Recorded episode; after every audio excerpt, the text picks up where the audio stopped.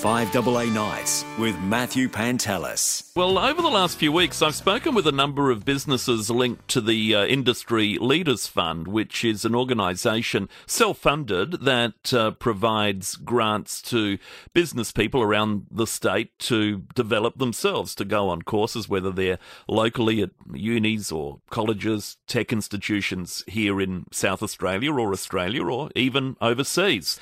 And I've learned about quite a number of interesting businesses that perhaps aren't household names but do remarkable things along the way. And one of them is Oliver's Taranga Vineyards in McLaren Vale. And the winemaker and director is Corinna Wright, and she joins me now. Corinna, good evening to you. Thanks for your time. Good evening, Matthew. How's it going? Yeah, very well, thank you. Now, what I found out about Oliver's is this is a family business, and you're part of that family that's been around for, what, 170-odd years? Yeah, just tipped over 180 now. Okay. So, yeah. So, which is pretty remarkable. Give us the backstory. How did it all begin? Yeah, so 1839, my ancestors came out from Scotland. The winemaking metropolis that Scotland is, yes. And ended up moving to McLaren Vale, bought land here sight unseen from the South Australia Company, George Fife Angus, and here we are, still in the same spot. Now, at that stage, did they have any idea it was wine country, or just, we're looking for a parcel of land and we'll see what we do with it? Yeah, I think, back then it's probably subsistence farming more than anything. So while they did plant grapes and other fruit trees and bits and pieces, they also had sheep and cattle and did cropping, so all sorts really. Perhaps back then, wine was medicinal, so we had to make some wine and be able to look after everything for the whole family. So yeah, I think for the record, it still is medicinal, isn't it? I mean. I agree. Yeah, we know this. Now, okay, so that's really good. And obviously they saw the wine came up really well, clearly. Yeah. Well, it's interesting because the first generation, so William and Elizabeth Oliver first came out, and William made wine. He actually entered it in quite a number of the local agricultural shows back in the day. He was a judge of the wine. Didn't ever win anything, but he still entered his wine. But then... basically, from the next generation on, we became just growers for other wineries in the region, so never made our own wine until my generation. So, right. Fast forward to 1994, and we start making wine again. All right, and that's obviously going well, because I see you're travelling around the place being a judge, and Wine Magazine describes you as a legend in the making, which is pretty cool. Yeah, that is pretty cool. Yeah. I'm lucky. It's a great industry to be in. Yeah. So, all right. So, knowing what you know, the wine industry at the moment, how's it faring? I mean, we've got the problems with China today. Incidentally, I shouldn't let this go unmentioned. Obviously, up north in the Barossa, I gather McLaren Vale largely spared the weather that we've had. I don't know, you've gone tonight with the winds, but up north, and I'm sure you know people up there, I hear stories of whole crops wiped out. Yeah, nightmare. Looked absolutely dreadful up there.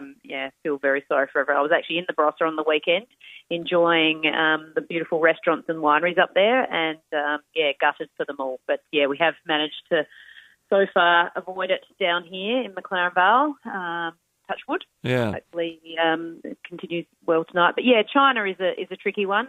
It's difficult, when you've had your biggest customer basically pulls the wool out from under you. So, it's tricky. That will definitely have an impact. And obviously there's also been COVID and closed borders and, closed venues and all of those sorts of things have been, pretty tricky. But we're a resilient lot. Yeah, certainly are. I see a whole family business involved here. Everyone seems related in terms of the winemaker to the, the CEO and the accountant and the grower and the door person and everyone else. Yep. No, so I work in the business with my cousin Sam. He runs the finances. My cousin Bryony, she runs operations, and then my uncle Don, who runs the vineyard. So, There's a fair few involved. Yeah, which is good.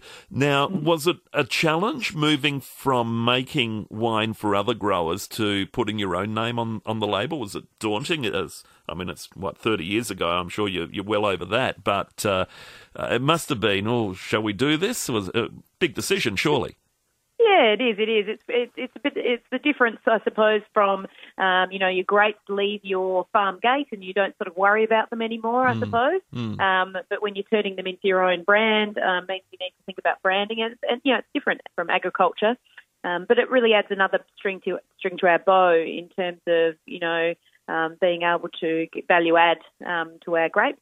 We've been really lucky to grow really great grapes for some very high profile wines along the way, and so that sort of gave us the confidence, that our fruit was pretty good. Yeah, and we should be able to put our own name on it. My grandpa was also very, very keen to have his own name on a label, and he really wanted to swap some wine with his bowls mate.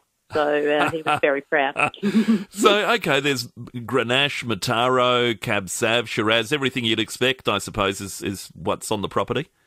Yep, yeah, and then we also work with alternative varieties, so Fiano, Vermentino, Sagrantino, Tempranillo, so some quite interesting ones. We sort of started looking at those varieties due to climate change and just making sure we had some, in particular, white varieties that were able to be heat and drought tolerant and really suited our climate here. Yeah. Where do you see the future going?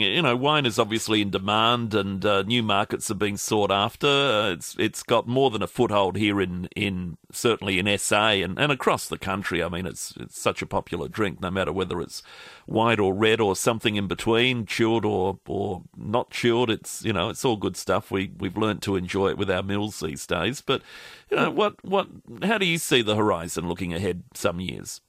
Well, I think that that growth in wine tourism is probably on the up and up. The realisation that now people come to Australia, like we go to Italy and France to travel to taste wines and to enjoy the regions. I think that has really, the epiphany is sort of starting to happen in Australia now as well, and so that is all on the up and up. And our locals, on the back of COVID and bushfires and all of those sorts of things, locals have come out again and are really supporting our regions and the wineries, which we love. And then we've just got to get over the challenges of China and trying to develop some other markets and diversify our export.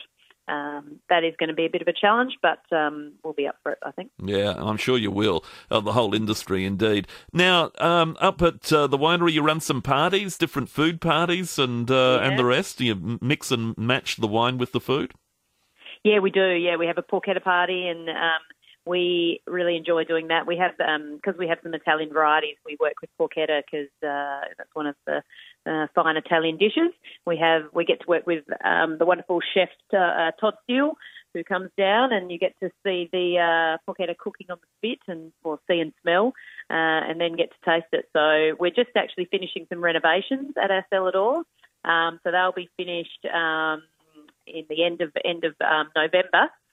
Fully, and we cannot wait to show people our new space. We're already sort of slightly in it, but things aren't quite finished yet. But it's going to be a great unveiling at the end of November. All right, fantastic. Corinna, really appreciate your time tonight. Good luck with the journey moving forward and the judging you do around the state and probably interstate as well. I think it's fantastic that, we've produced such people with such calibre here that can go off and do that sort of thing, know the industry really well, and obviously your talents are sought elsewhere. So that's a really cool thing. And good luck with Oliver's Taranga Vineyard moving forward. All right. Thank you, Matthew. Thank you. Corinna Wright there from Oliver's Taranga in McLaren Vale, and they've been going since, how about this, 1837. Pretty amazing. And who'd know? That's the thing. So there we go. A great, successful South Australian business right on our doorstep here, just 50 k's, probably not even that, out of the city towards McLaren. 5AA Nights with Matthew Pantelis.